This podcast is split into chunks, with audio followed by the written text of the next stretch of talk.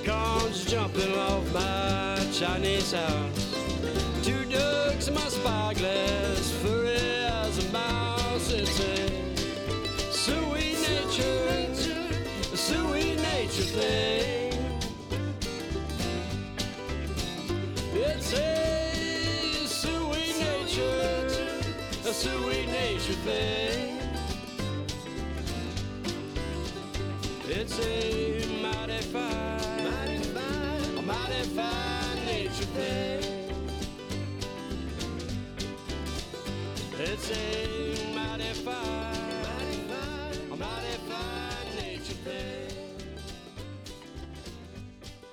Welcome to Yarns at Yin Hu, a podcast about the fiber arts and other post apocalyptic skills.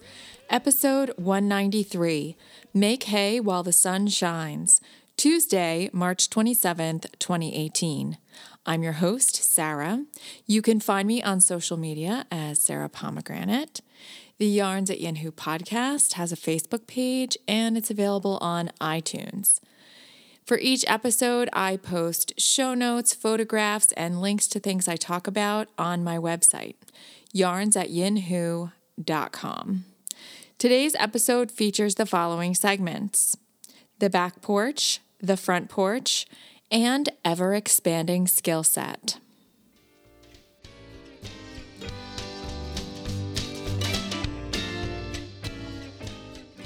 I've been reading Alex Langlands' book on craft. It sounds like some of you are joining me. It's great to be in company with you. I heard about folks ordering the book and asking for it from the local library. So it's good to be reading along with you. The second chapter is about making hay, and Langlands use a proverb and explains the meaning behind the proverb, make hay while the sun shines.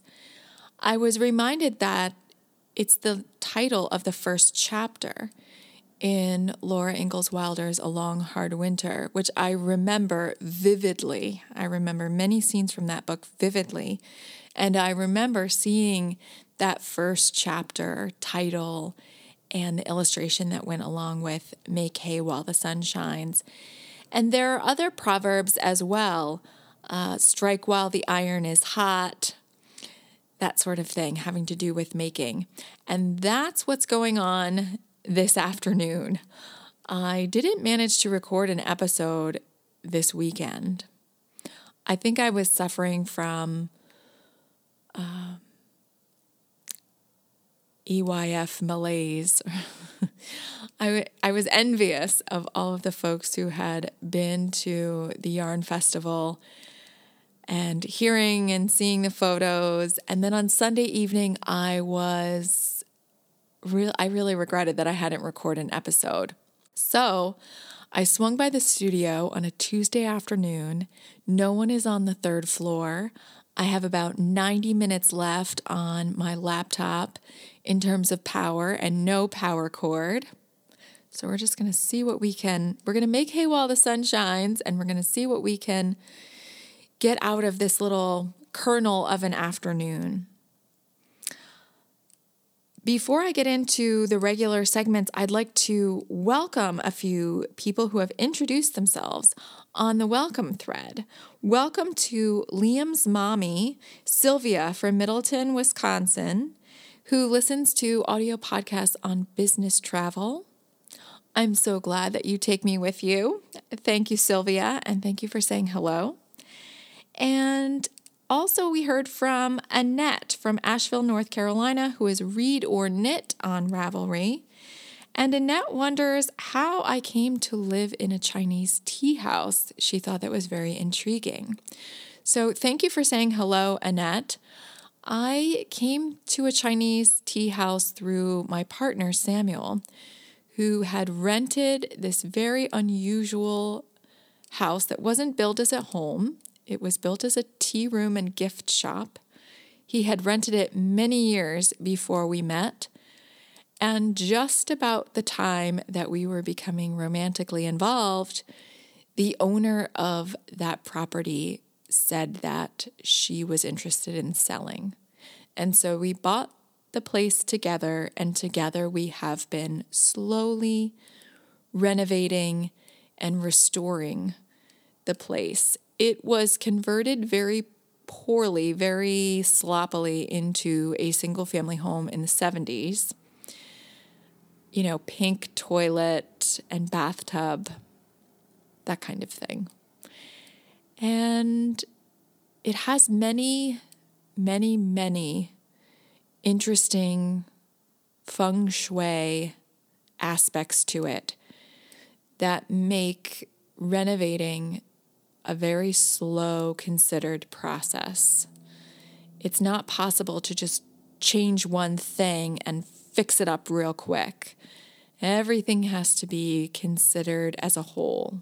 It's a very small place to live, and it forces us to be very thoughtful about our consumerism, which is a blessing. And it's easy to clean because it's so small, which is also very fortunate. So, of course, we'd love to do many, many, many things to improve it, but it's going slowly and we're just trying to be patient with that process. It was built in 1922 when things Chinese were all the rage.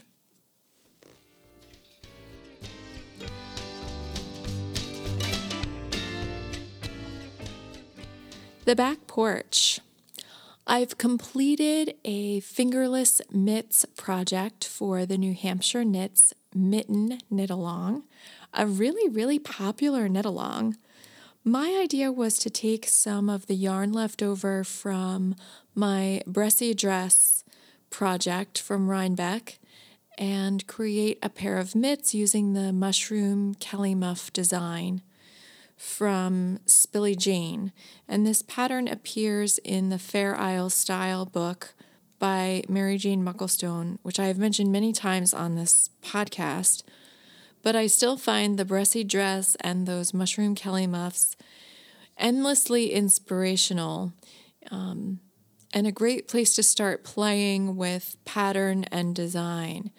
And so, taking into account that I was using sport weight instead of fingering weight yarn, I altered the mushroom design um, and also figured out how row gauge would change the pattern and knit myself a pair of fingerless mitts with quite long um, cuffs. So they're wonderfully warm and soft, and on my hands I can see all of the beautiful dye work that I did on that Eloise Shetland fleece, and also the beautiful yarn from Battenkill Fiber Mill.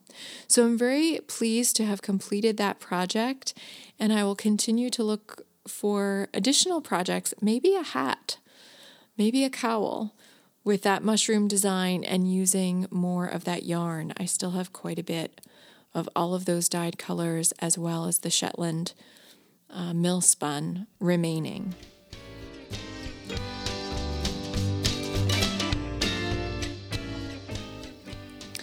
On the front porch is Tegna, a beautiful hand knit top designed by Caitlin Hunter. You've seen this on many podcasts. It's a very popular, kind of oversized tee design and I decided to knit it with Taconic Twist yarn. It's beautifully hand dyed in logwood by Tammy of Wing and a Prayer Farm.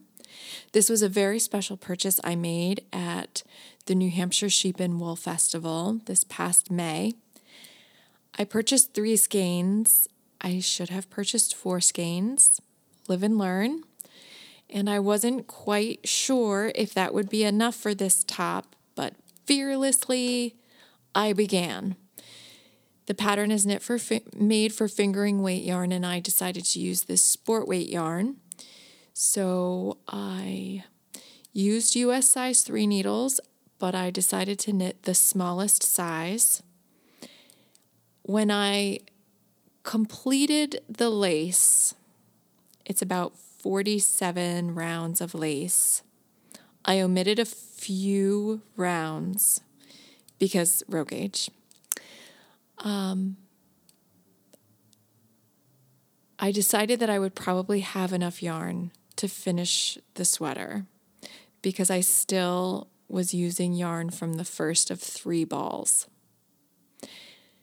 And then I decided I would just steam block a little bit to open up the lace and see what it looked like. And then I ended up steam blocking almost everything that I had knit. And it's absolutely gorgeous. I love the way it's working up in this yarn from Wing and a Prayer Farm. It's a wool mohair blend. It's a two ply. And so it looks kind of stringy and awful when you're knitting with it. And it's crocking logwood all over the place. My hands are purple after I've knit for a few minutes. Nevertheless, when the steam plumps up that yarn and it fills in the spaces of the lace a little bit, it's absolutely gorgeous. And I think my row gauge is just big enough that the sweater will grow quite quickly and I'll be able to eke it out of these three balls of yarn that I have. Um, I've followed the pattern except for omitting a few rounds. I definitely had a lot of trouble doing knit four togethers. And then I saw someone else had used a crochet hook to do them, which sounds like a very good idea. But of course, by that time, I had already finished the lace rounds. Even though those knit four togethers were challenging, and 47 rounds of lace is a lot of lace, I did not have any trouble following the repeats. There was something very intuitive and rhythmic about the lace pattern for this top. I didn't make any mistakes and I, I just felt very confident and very sure. I did take the step of putting a stitch marker after every single lace repeat. In the smallest size, there are 14 repeats. Um, and that was definitely helpful in making sure that I didn't proceed to a new round if there were mistakes in the stitch count. But I really, there are very few times where I, you know, missed something and I kind of noticed it right away. Very intuitive. After I steam blocked the lace portion of this top, I measured it against another top in a similar fashion, this Deshane sweater that I made out of cotton comfort earlier um, this fall. And the dimensions are about the same. So I think the shape and the drape and the style is going to be very much the same. And since I've been wearing the Deshane sweater so often, I predict that I will be able to get a lot of use out of this garment. So I'm pleased that I decided to undertake it and take the chance of using the Wing and a Prayer farm yarn. And I'm having a lot of fun knitting this Tegna. It's kind of like a lace t shirt design by Caitlin Hunter.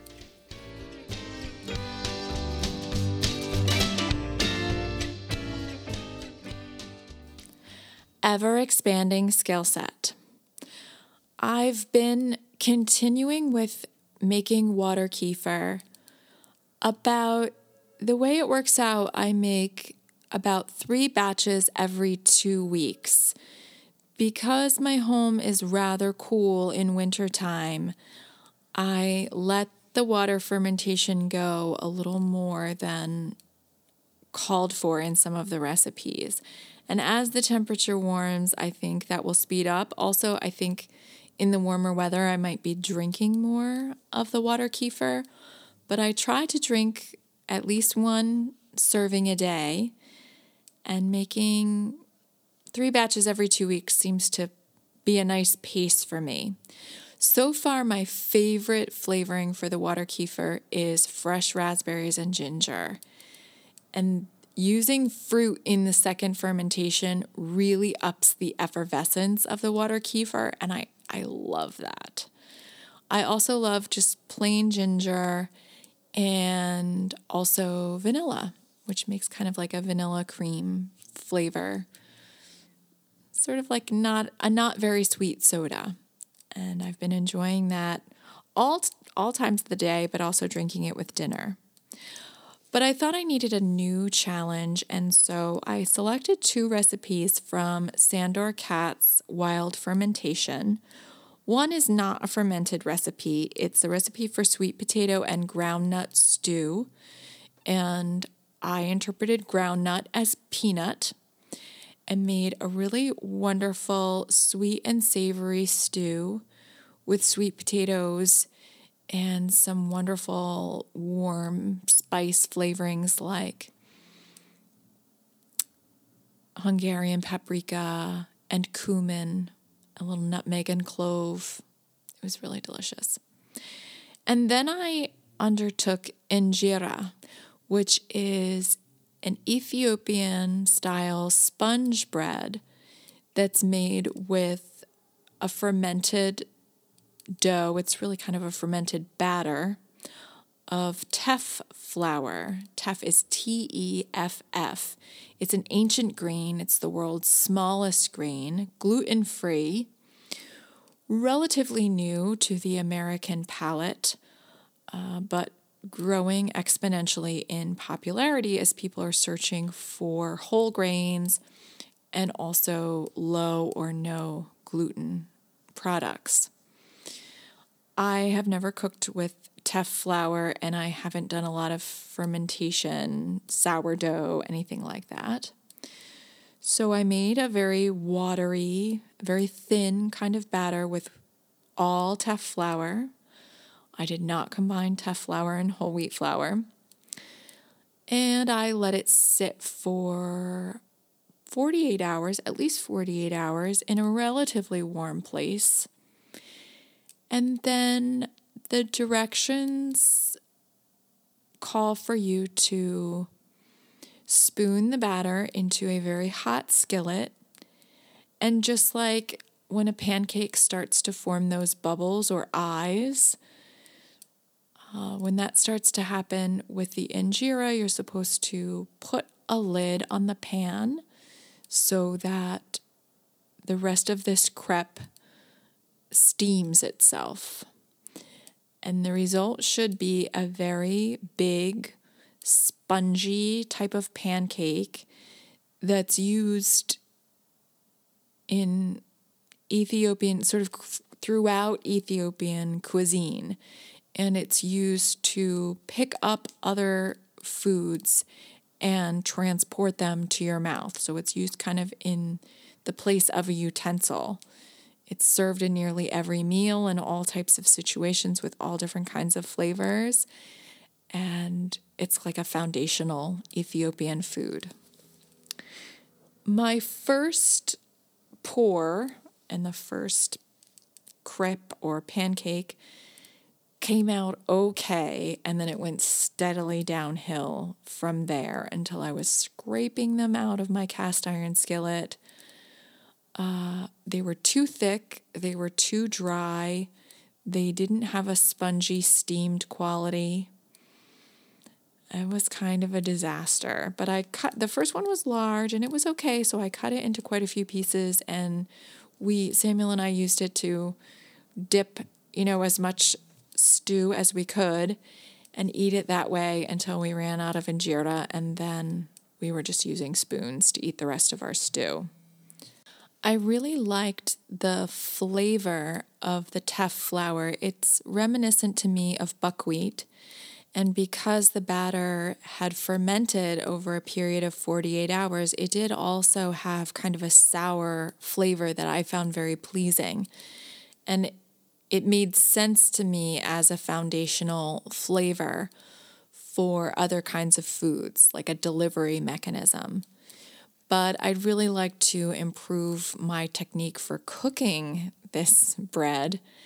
And so I think I will enlist the help of my sister Jessica, who's coming for a visit this weekend and who has experience doing all kinds of baking and cooking, especially things with ethnic flair. She loves to research um, foodways from around the world and then recreate them in her kitchen and over time really practice techniques that you know, make those recipes really come alive. So, my plan is to ferment another batch of batter. And this time, maybe go for a half or a quarter whole wheat flour and not just 100% teff flour to see if that makes a difference. And then to get some tips and techniques from her in terms of temperature. I wasn't sure how much oil in the pan. I wasn't sure exactly when to cover the pan to steam. I'm used to flipping everything, and in this case, you do not flip to cook on the other side. So one side is seared on the bottom of the pan, and the other side is sort of this spongy texture with all these holes in it. I have a long way to go, I have a feeling, but hopefully this weekend I can learn some techniques and get a little bit better.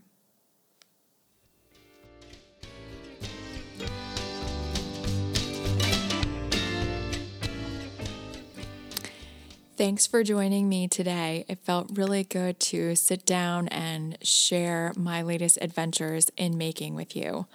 I hope you have a wonderful week and enjoy your projects until I send another episode out to you again. Bye bye.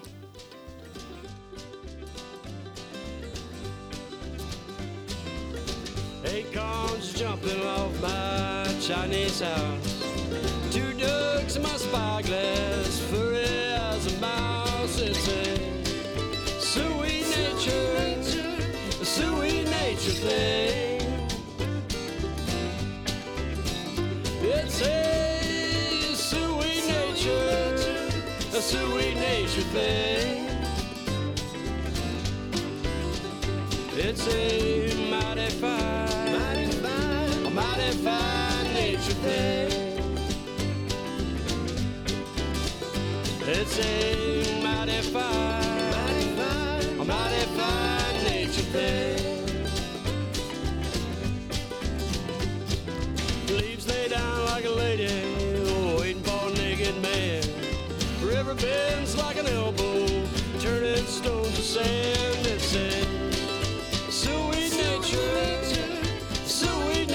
It's a sweet nature, a sweet nature thing. It's a mighty fine, mighty fine, a mighty fine nature thing. It's a mighty fine, mighty fine, a mighty fine nature thing.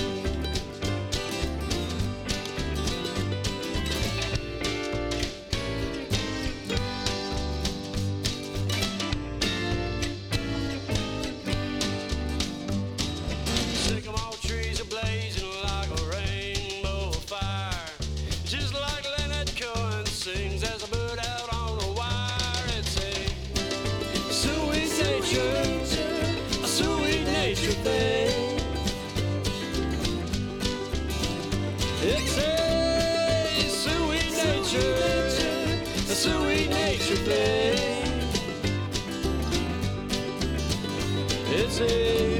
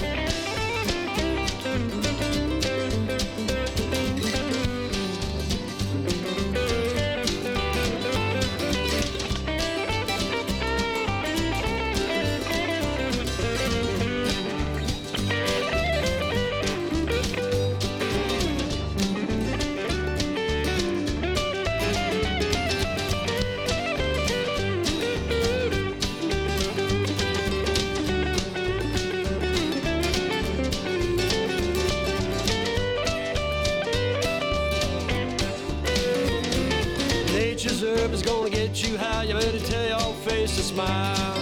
Jump in the river naked and hike a country mile. It's a sweet nature, a sweet nature thing.